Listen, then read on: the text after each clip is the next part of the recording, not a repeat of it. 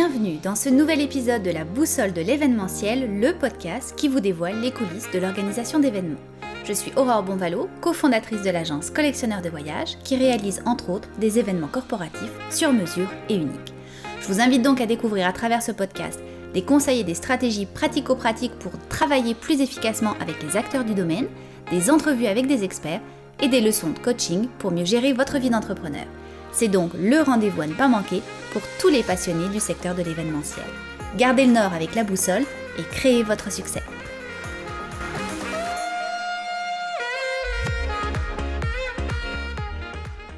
Alors aujourd'hui, je vous emmène dans l'un des plus beaux musées de notre province, le Musée national des beaux-arts du Québec. On compte environ 400 000 visiteurs par année. C'est également un lieu de choix chargé d'histoire pour réaliser de magnifiques événements corporatifs. Je pense notamment à des soirées de lancement de produits, des séries de conférences, des vernissages et même des soirées de gala. Alors évidemment, ces derniers mois n'ont pas épargné les musées et l'avenir même du monde de la culture. C'est donc avec beaucoup de plaisir et d'intérêt que je reçois Marie-Josée Légaré, qui travaille à la direction des communications et du marketing en tant que déléguée clientèle commerciale et touristique. Bonjour Marie-Josée. Bonjour. Alors, vous avez travaillé pendant près de 20 ans en tant que délégué commercial à la CEPAC et depuis deux ans, vous êtes tourné vers un volet plus culturel de l'industrie, le musée. Alors, comment et pourquoi avez-vous fait ce changement de carrière? Ben, en fait, euh, après 20 ans, euh, je suis arrivée un petit peu à me poser des questions par rapport, euh, bon, on regarde le chemin qu'on a parcouru, professionnellement, puis on regarde euh, l'avenir, puis là on se dit bon ben euh, qu'est-ce que j'ai le goût, qu'est-ce que qu'est-ce que j'ai envie? Puis j'ai eu beaucoup de chance parce que quand je suis euh, quand j'ai commencé à travailler pour la CEPAC, c'était une organisation qui était toute petite, qui n'était pas du tout ce qu'elle est aujourd'hui. Donc j'ai vu j'ai grandi professionnellement avec cette organisation là et j'ai vu cette organisation là grandir et se déployer. Donc c'est ça après toutes ces années, j'ai réalisé que j'étais mûre pour du changement. Puis j'ai vu la possibilité d'aller euh, travailler au Musée national des beaux-arts du Québec. Et donc, euh, voilà, il y avait un poste. Ben, j'ai tenté ma chance et puis ça a fonctionné. C'est très drôle parce que euh, tous mes collègues de la CEPAC étaient très surpris quand j'ai annoncé mon départ et quand j'ai dit que je quittais pour le musée. Les gens, au départ, comprenaient pas trop, disaient « Ah, la CEPAC, la culture, tu sais, c'est deux organisations complètement différentes, deux sujets différents. Puis je répondais à ça, en fait, que quand j'étais enfant, mon père m'amenait à la pêche et ma mère au musée. Et c'est vrai. Alors, les deux sont pas euh, si indissociables. Puis, de toute façon, l'expérience aussi que j'ai acquise comme délégué commercial à la CEPAC, évidemment, c'est euh, ça reste quand même euh, le fondement de mon expérience de travail, dans le fond, que je retranspose dans un environnement culturel, mais au fond, qui reste un peu le service à la clientèle et puis l'organisation d'expérience pour des, des clients, en fait. Donc, ça reste un peu, le sujet est un peu différent, mais au fond, c'est un peu la même chose. Mmh Alors, le musée a une programmation d'expositions relativement riche en temps normal. Comment se fait le choix des expositions successives? La façon que ça fonctionne au Musée national des beaux-arts du Québec, c'est qu'on a, euh, d'abord, on a quatre pavillons euh, dans lesquels on retrouve différentes salles d'exposition. Donc, on a trois salles d'exposition destinées aux expositions temporaires.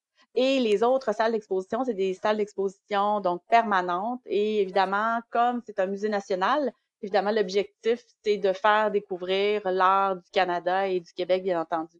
Au niveau des expositions permanentes, ça va vraiment, on, doit mettre en valeur, évidemment, les artistes et les créateurs euh, du Canada et du Québec. Dans le cas des expositions temporaires, donc, selon le pavillon, on va mettre en, valeur euh, les artisans sont les artistes ou des groupes d'artistes euh, qui sont même chose du Québec ou du Canada. Et l'objectif, c'est d'essayer d'avoir généralement les expositions temporaires vont durer entre trois et six mois selon les expositions. Donc, à ce moment-là, l'objectif, c'est de pouvoir faire une rotation intéressante pour pouvoir en faire connaître le plus possible. Puis, euh, depuis 2016, on a maintenant le pavillon Pierre Lassonde où on retrouve en fait une immense salle d'exposition temporaire. Et donc, euh, l'objectif, c'est d'avoir une exposition d'envergure internationale comme c'est le cas présentement. Et en fait, on a eu la chance, malgré la pandémie, de pouvoir garder l'exposition vedette, qui était l'exposition Frida Kahlo, qui devait se terminer en mai, qui devait avoir lieu en fait de février à mai. Et heureusement, euh, on réouvre le musée à la fin du mois de juin et là, on va pouvoir garder Frida Kahlo jusqu'à la fête du travail, en fait, jusqu'à la fin de l'été. Donc, on est très, très, très chanceux. Mais l'objectif de l'exposition temporaire, c'est vraiment, dans le pavillon Pierre-Lassonde notamment, c'est d'avoir vraiment une exposition vedette qui nous permet d'aller euh, chercher quand même euh, un très grand nombre de visiteurs. Mmh Alors, outre la clientèle touristique donc qui vient visiter le musée, vous êtes en charge également de la clientèle commerciale. Alors, quel est le profil de ces entreprises qui viennent réaliser des événements au musée et quel type d'événements organisent-elles? Généralement, les entreprises, ça va être des entreprises qui vont souhaiter faire des formations à leurs employés, des formations à leurs clients. Heu, ça peut être des, heu, événements récompenses pour leurs employés, heu, des événements récompenses pour leurs clients. Heu, ça peut être des soirées de gala, donc ça peut prendre différentes formes, mais je vous dirais que ça, c'est quelque chose je vous dirais le cocktail, heu, réseautage aussi, heu, qui est assez, qui est assez populaire, là. Donc c'est vraiment le type d'événement le le plus courant au musée. Et au niveau des entreprises, vous en avez de de toute taille, j'imagine, qui organisent des événements chez vous? Tout à fait, on a des grandes entreprises, heu, donc le l'essentiel des, heu, des entreprises qui viennent au musée viennent, heu, du Québec et souvent il y a des entreprises de Montréal qui viennent faire un événement pour leurs clients, heu et donc vont aimer choisir le musée. De plus en plus, je crois que les gens souhaitent proposer un environnement qui est un peu différent. Puis souvent, les gens aussi vont choisir selon l'exposition vedette pour justement en profiter là, pour, heu, faire découvrir l'exposition vedette. Donc, c'est des entreprises vraiment de toute taille. Des fois, on a des très petites entreprises, des fois, on a des grandes entreprises, donc heu, le le spectre est vraiment large. Mmh C'est sûr que le musée permet d'avoir un cadre vraiment exceptionnel et différent de ce qu'on peut retrouver, par exemple, dans une salle de de conférence traditionnelle dans un dans un hôtel, par exemple. Tout à fait, exactement et c'est de plus en plus que les gens recherchent, donc de se retrouver, heu, dans un environnement et puis bon, heu, ce qui est intéressant, je vous l'ai dit un petit peu plus tôt, le Musée national des beaux-arts du Québec a 4 pavillons et les 4 pavillons sont totalement différents. Alors, heu, même si les gens ça arrive souvent, même si les gens sont venus une première fois faire un événement, ils vont souhaiter revenir et aller dans un autre pavillon. Donc ça, ils viennent au même endroit, heu, ils s'assurent évidemment d'un service assez haut de gamme très personnalisés et ils sont pas dans le même décor. Alors ça, ça, c'est quelque chose qui plaît beaucoup. Et ce qui est intéressant pour conclure là-dessus, dans tous les dans tous les forfaits qu'on, heu, propose, tous les forfaits de location d'espace, on inclut l'accès pendant une heure à une salle d'exposition permanente. Et si un organisateur d'événements, par exemple, choisit votre musée donc pour réaliser un de ces événements, quels sont les facteurs qu'il doit prendre en compte? Est-ce que vous avez, par exemple, des fournisseurs exclusifs, du matériel que vous fournissez, des œuvres d'art, par exemple, que vous devez déplacer? Heu, je crois qu'il y a aussi la question des droits d'auteur qui va rentrer en ligne de compte. Expliquez-nous un petit peu, heu, toutes ces, heu, particularités-là. En fait, heu, au niveau des fournisseurs, le seul fournisseur exclusif, c'est notre service traiteur. Donc, heu, depuis le 1er avril 2020, il y a un nouveau service de traiteur en place qui est le groupe Resto Plaisir. Alors, c'est eux également qui vont gérer les, heu, les 2 restaurants du musée et aussi le volet traiteur pour les événements privés. Alors ça, c'est le seul, heu, c'est la seule chose à prendre en compte, mais ça, c'est très rapidement là, dès le moment où les gens prennent contact avec nous. Sinon, ce qui est intéressant, c'est que nous, on a un service vraiment clé en main. Alors les gens qui s'adressent à nous, ils on loue on leur loue la salle moyennant, heu, des frais, mais ça, ça inclut évidemment le mobilier, heu, le service de montage, démontage. Il y a également un élément audiovisuel, donc plusieurs, heu, éléments audiovisuels qui sont déjà inclus. Alors, heu, c'est vraiment, comme je vous dis, un service clé en main. Bien entendu, si les gens évidemment, il y a des événements qui sont à plus grand déploiement, ça va arriver que les gens vont souhaiter choisir une entreprise extérieure pour pouvoir faire la location de jeux de lumière ou, heu, bon, d'avoir un matériel audiovisuel là, plus important parce que leur besoin, est l'est davantage. Donc ça, nous, on est très ouverts à ce type de choses-là. Donc on est, c'est un service clé en main, mais en même temps avec, heu, une notion de flexibilité là, très importante. Donc les gens sont très, heu, rapidement pris en charge, puis nous, on peut leur suggérer des entreprises. Sinon, au niveau des œuvres d'art à déplacer, il y en a pas vraiment parce que la plupart du temps, en fait, pas la plupart du temps, c'est que toutes les salles qui sont en location, ce sont des espaces publics et donc s'il y a des œuvres d'art qui doivent être dans certains espaces, ça va être dit au client et le client, heu, ça va être très, très rare qu'on va être obligé de déplacer une œuvre d'art. Si jamais c'est le cas, heu, ben, à ce moment-là, évidemment, il y a des éléments à considérer, mais normalement, les gens, quand ils viennent dans un musée, on on avise très tôt le client parce que ça arrive des fois que les gens vont venir visiter, heu, 6 mois, un an d'avance. Donc c'est un musée vivant. Donc on peut ajouter des objets, en retirer, donc heu, entre le moment où ils vont venir faire la visite, comme par exemple dans le cas du grand hall du pavillon Pierre Lassonde, je vous disais qu'on avait la salle d'exposition vedette. Donc on a un mur-titre immense, donc évidemment le mur-titre va changer avec l'exposition. Alors, le mur titre peut être de n'importe quelle couleur, va changer à environ à tous les 3-4 mois à peu près. Donc, c'est sûr que les clients sont au fait de ça, mais acceptent le fait que c'est un musée qui est vivant et puis que ça se peut qu'il y ait des choses qui changent. Puis l'important, c'est qu'on leur donne l'information un petit peu d'avance dans le cas où ils doivent euh, euh, avoir une scénographie ou une décoration spécifique. Mais sinon, la plupart du temps, les gens sont très OK avec le fait qu'il y, a des, y a des œuvres qui sont là. Donc, c'est pour ça qu'au niveau des œuvres d'art dans les espaces publics, il y en a quelques-uns, euh, mais ils sont souvent sur les murs. C'est rarement des sculptures en plein milieu d'un espace. Et donc, il y aura pas, euh, on, on, ferait, on fera jamais d'événement, un cocktail, par exemple, à l'intérieur d'une salle d'exposition. Alors, ça règle euh, plusieurs euh, petits détails euh, de cet ordre-là. Mmh Et alors, au niveau de la sécurité des œuvres d'art, parce qu'évidemment, la sécurité en général est très importante dans un événement, mais j'imagine encore plus là, quand on a des œuvres d'une certaine valeur, vous en avez pratiquement 40 000 au musée. Est-ce que vous, vous mettez des gardiens de sécurité supplémentaires lors des événements? Est-ce qu'il y a des clauses particulières au contrat? Oui, en fait, euh, d'office, les agents de sécurité sont toujours présents à partir du moment où il y a un événement au musée, quel qu'il soit. Il y a des agents de sécurité, évidemment, qui sont prévus. Alors, euh, oui, effectivement. Puis c'est certain que l'événement se fasse dans un espace public. Il va y avoir un agent de sécurité. Si on doit ouvrir une salle d'exposition pour une visite euh, privée, il va y avoir également un agent de sécurité. Et euh, les clauses du contrat le mentionnent. Et puis les gens sont, sont très au fait de ça également. Et au niveau de la question des droits d'auteur, est-ce que toutes les, les œuvres sont photographiables par les participants lors d'un événement?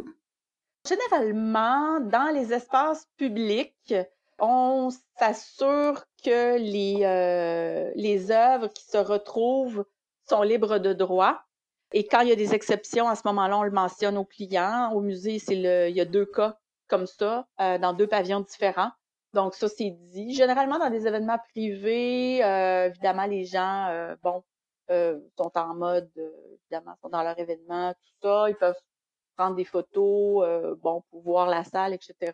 Donc ça, c'est euh, les gens sont avisés de ça. Et quand, par exemple, on a des demandes, parce que ça arrive souvent qu'on va avoir des demandes pour des tournages, alors à ce moment-là, euh, il va y avoir une précision qui va être faite à ce niveau, parce qu'effectivement, la notion de droit d'auteur est très importante. Donc c'est pour ça qu'au niveau des, des salles d'exposition, ça arrive souvent qu'on se fait demander de faire un tournage dans certaines salles d'exposition.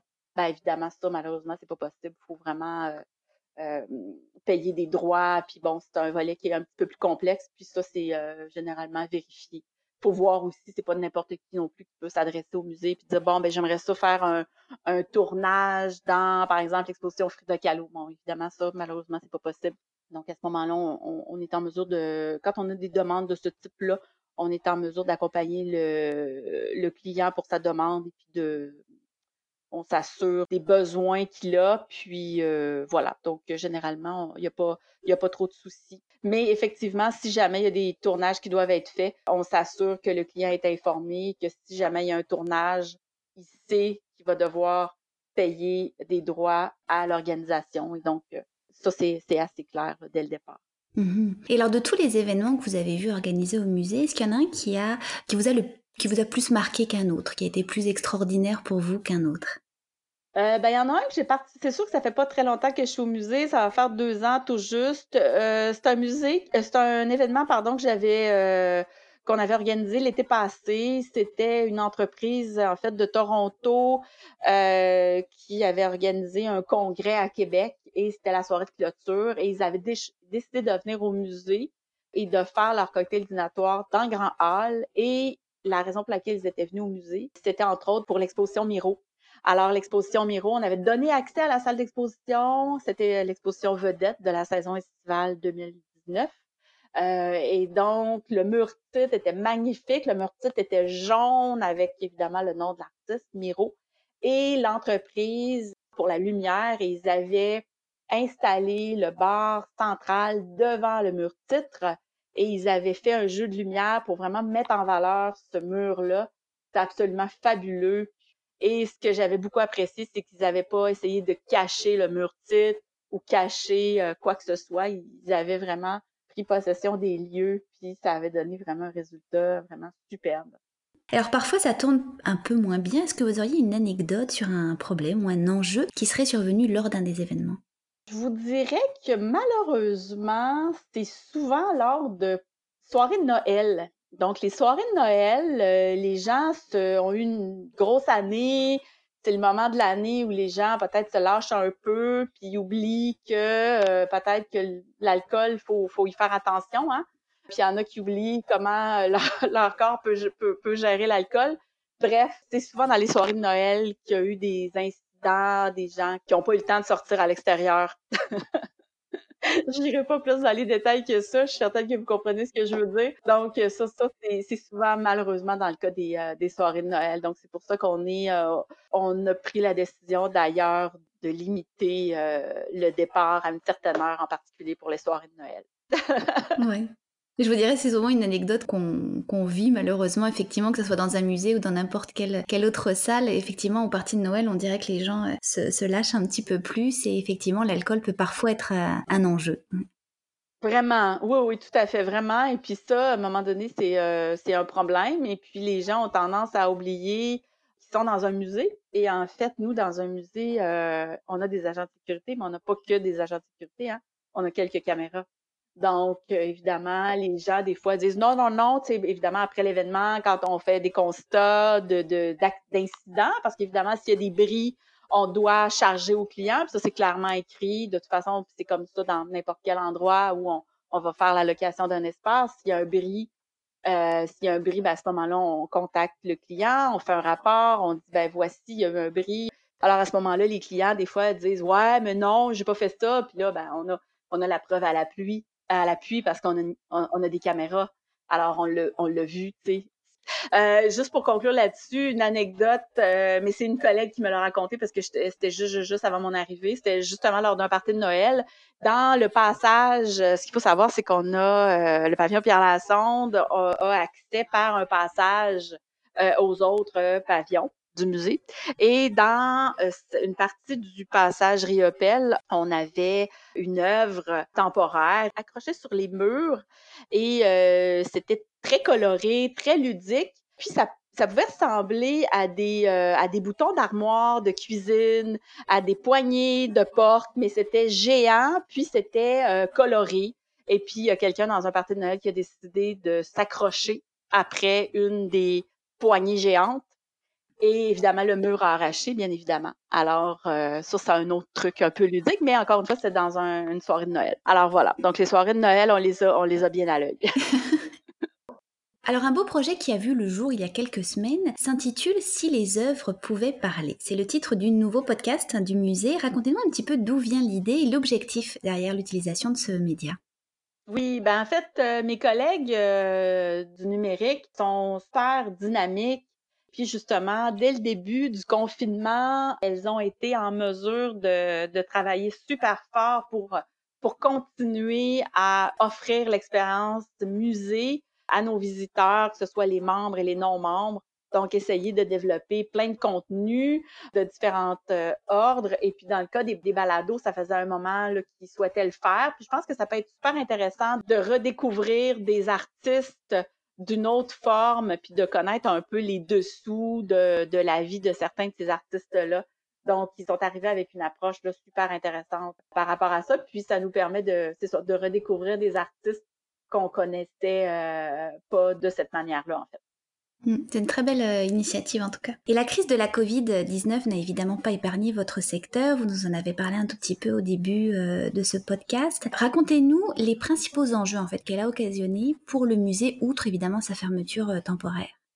En fait, pour le secteur de l'événementiel, c'est certain que, bon, ben, je m'en souviens comme c'était hier, le jeudi 12 mars, on avait un événement au musée, on avait un événement corporatif. Et puis le, le client est venu me voir, puis il me dit Écoute, Marie-Josée, j'ai jamais eu un taux d'annulation comme ça. Puis donc, on avait eu comme on, savait qu'il allait se passer des choses, mais là, cette journée-là, là, il y avait vraiment des entreprises qui avaient devancé, je pense, le gouvernement et avaient dit en fait à leurs employés Bon, ben là, tu participes plus à aucun, aucune rencontre de groupe, tu vas plus à Montréal, tu sors plus.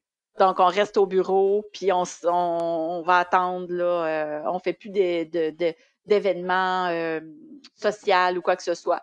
Et le lendemain, le gouvernement annonçait la fermeture des écoles et tout ça.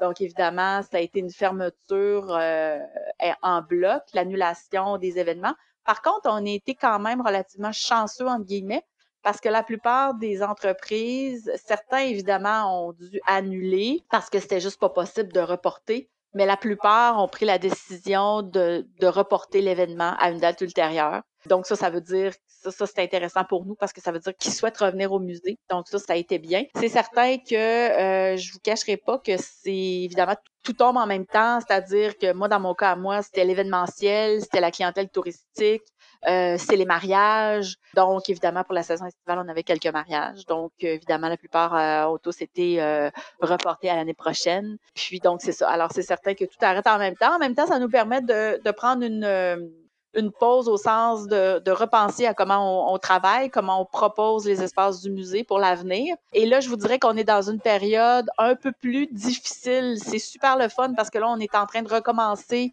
à recevoir des demandes. Par contre, on tout se déconfine tranquillement. Puis je vous dirais que c'est pas toujours évident de, de voir euh, à chaque à chaque annonce il y a une nuance qu'il faut prendre en compte pour s'assurer que, OK, ce groupe-là, est-ce qu'on peut le recevoir? Donc là, on est dans une période, puis là, c'est normal, en même temps, c'est, on, on, déconfine tranquillement, puis il y a des nouvelles règles. Euh, mais mais c'est la.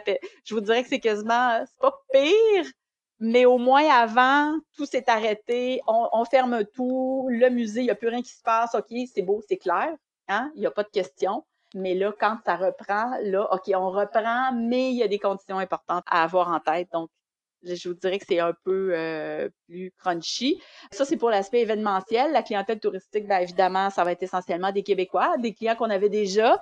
Alors, euh, on souhaite que les clients reviennent. Puis là, ben, le musée va réouvrir le 29 juin. Alors là, on a pensé à, tout, un tout nouveau concept au niveau de l'achat de billets eurodatés pour s'assurer qu'on contrôle le nombre de personnes qui rentrent par rapport à la distanciation, par rapport aussi au, à l'aspect sanitaire. Donc, on, on a mis en place des mesures et puis on est euh, on, en, on embarque là-dedans. Puis euh, je pense que les clients euh, vont être bien contents de, de retrouver euh, leur musée. Comme je disais tantôt, bien évidemment, la nouvelle l'exposition temporaire se prolonge. Alors, on a eu beaucoup, beaucoup de chance euh, pour ce coup-là. Oui, ça c'est une belle nouvelle, effectivement.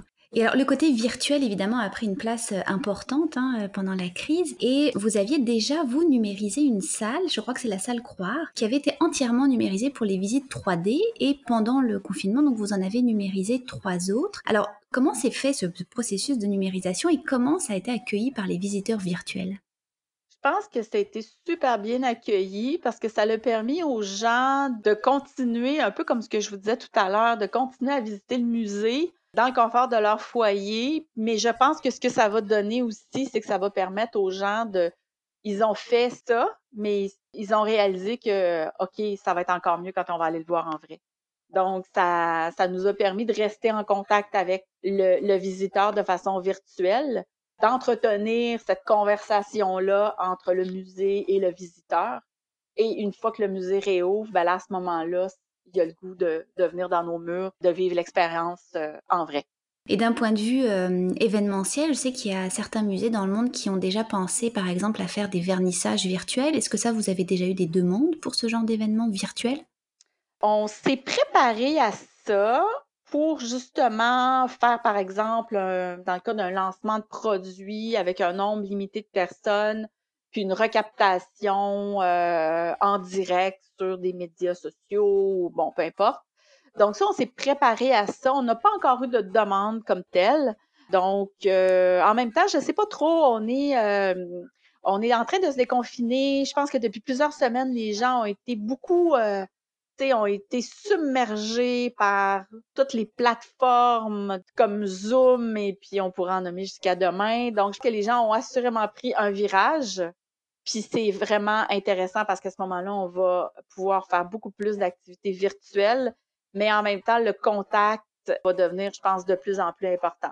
On est en train de plancher quand même sur euh, des activités virtuelles, comme par exemple, il n'y a rien de, de, fait encore, je vous en parle comme ça. On est en train de voir la faisabilité de ça, mais euh, ça serait peut-être de de permettre à faire, à donner accès à une section du musée ou une salle d'expo qui normalement n'est pas accessible, qu'on pourrait peut-être la rendre accessible virtuellement avec un conservateur qui commenterait.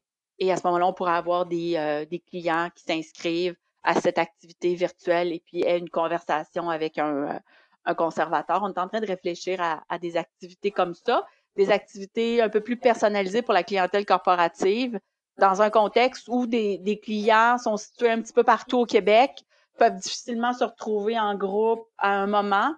Et puis, le client permet de continuer à offrir une activité, une expérience différente. Et puis, euh, nous, on, continue à offrir une expérience, en fait, euh, virtuelle à des clients corporatifs. Donc, ça, c'est quelque chose sur lequel on est en train de travailler présentement. Mm. Mais c'est vrai qu'il y a beaucoup d'incertitudes, hein, parce qu'à la fois, comme vous le dites, bon, les gens font beaucoup de choses virtuellement, bon, de par les, normes que le gouvernement nous impose, on peut moins euh, se, déplacer. Et puis en même temps, les gens ont envie de se retrouver. Et je sais que le musée est vraiment une source de crédibilité indéniable, parce que souvent on est bombardé par euh, de fausses informations ou des informations erronées, que ce soit dans les médias sociaux, les magazines, les journaux grand public. Alors que quand on, se retrouve au musée, on est sûr qu'on a une source de, crédibilité euh, intéressante. Donc les gens ont envie aussi de vivre les œuvres, de les, de les voir et de vivre des expériences culturelles sur place. Alors comment vous voyez un petit peu l'avenir de votre domaine euh, d'activité? En fait, c'est ça. Je, je pense qu'on va devoir rester très euh, agile et euh, très à l'écoute des besoins des clients. Puis c'est ça le défi, c'est qu'on ne sait pas à quel endroit les gens vont être. Donc, je pense qu'il va y avoir des entreprises qui ne referont pas d'événements avant l'an prochain. Il y en a d'autres qui vont avoir le goût d'en refaire dès que possible. On a quand même la chance d'avoir des vastes espaces au musée. Ça nous permet quand même de se retrouver, de, de faire quand même des activités de groupe en prenant compte évidemment de la distanciation. Il faut voir aussi si réalistement c'est possible de le faire, mais je pense que les clients ne seront pas nécessairement rendus à la même place en même temps. Donc, il faut rester très agile par rapport à ça. Puis, comme vous l'avez dit, c'est sûr qu'on est très au fait des règles de déconfinement, donc on est un peu tributaire de ça.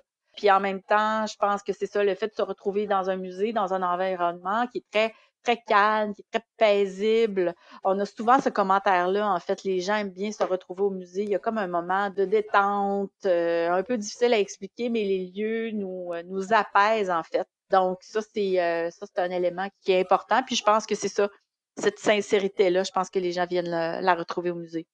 Mmh, tout à fait, ouais. Alors maintenant pour les dernières questions, ce sont des questions plus, plus idéalistes, plus imaginatives. Si je vous demandais quelle était la symbolique pour vous de la boussole en affaires, qu'est-ce que vous me répondriez? Moi, je vous répondrais, ce qui est important, c'est d'avoir euh, toujours un objectif, puis de jamais le perdre de vue. Et puis donc, c'est ça, la boussole en affaires, je pense qu'elle est importante. Il faut toujours se fixer des objectifs, puis travailler dans ce sens-là, parce que sans ça, on peut faire 22 000 choses puis pas arriver à rien. Donc, d'où l'importance d'avoir une ligne et puis de, la suivre. Mm-hmm. Et si vous aviez en votre possession la boussole de Jack Sparrow dans le film Pirates des Caraïbes, qui indique non pas le nord, mais ce que désire réellement son détenteur, qu'est-ce que vous désireriez le plus en ce moment, d'abord d'un point de vue professionnel? Être heureuse dans mon euh, être heureuse dans mon travail et en fait travailler euh, en équipe avec euh, toutes mes collègues c'est ce qui se passe présentement mais qu'on ait euh, vraiment le même but commun qui est de faire connaître le musée, quel qu'il soit, que ce soit par le biais euh, d'une visite d'exposition, que ce soit virtuel, que ce soit euh, pour la, la, création d'un événement corporatif. Donc, travailler en symbiose, en fait, avec, avec tous mes collègues et puis que ça se passe de façon fluide et simple. C'est déjà le cas, mais bon, de poursuivre dans cette voie-là, on a la chance de travailler au Musée national des beaux-arts du Québec, donc c'est un endroit qui est absolument fabuleux.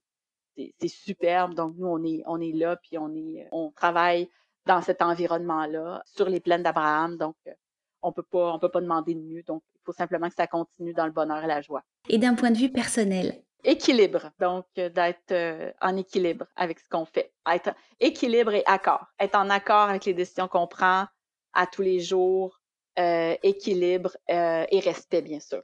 D'accord. Alors cette entrevue touche à sa fin. Merci encore une fois, Marie-Josée. Ça me fait plaisir. Euh, ça a été euh, un réel bonheur. Merci pour euh, vos questions fort pertinentes. Effectivement, cette discussion a été très intéressante et vous aurez, j'en suis sûre, donné envie à tous ceux qui nous écoutent d'aller faire un tour à votre musée national des beaux-arts du Québec. Et on le souhaite également à tous les organisateurs d'événements d'avoir la chance d'organiser leurs prochains événements dans votre musée. Alors, chers auditeurs, je vous dis à très vite. Gardez le nord avec la boussole de l'événementiel en nous suivant sur les réseaux sociaux et en postant un commentaire constructif. On se retrouve très bientôt pour un prochain épisode.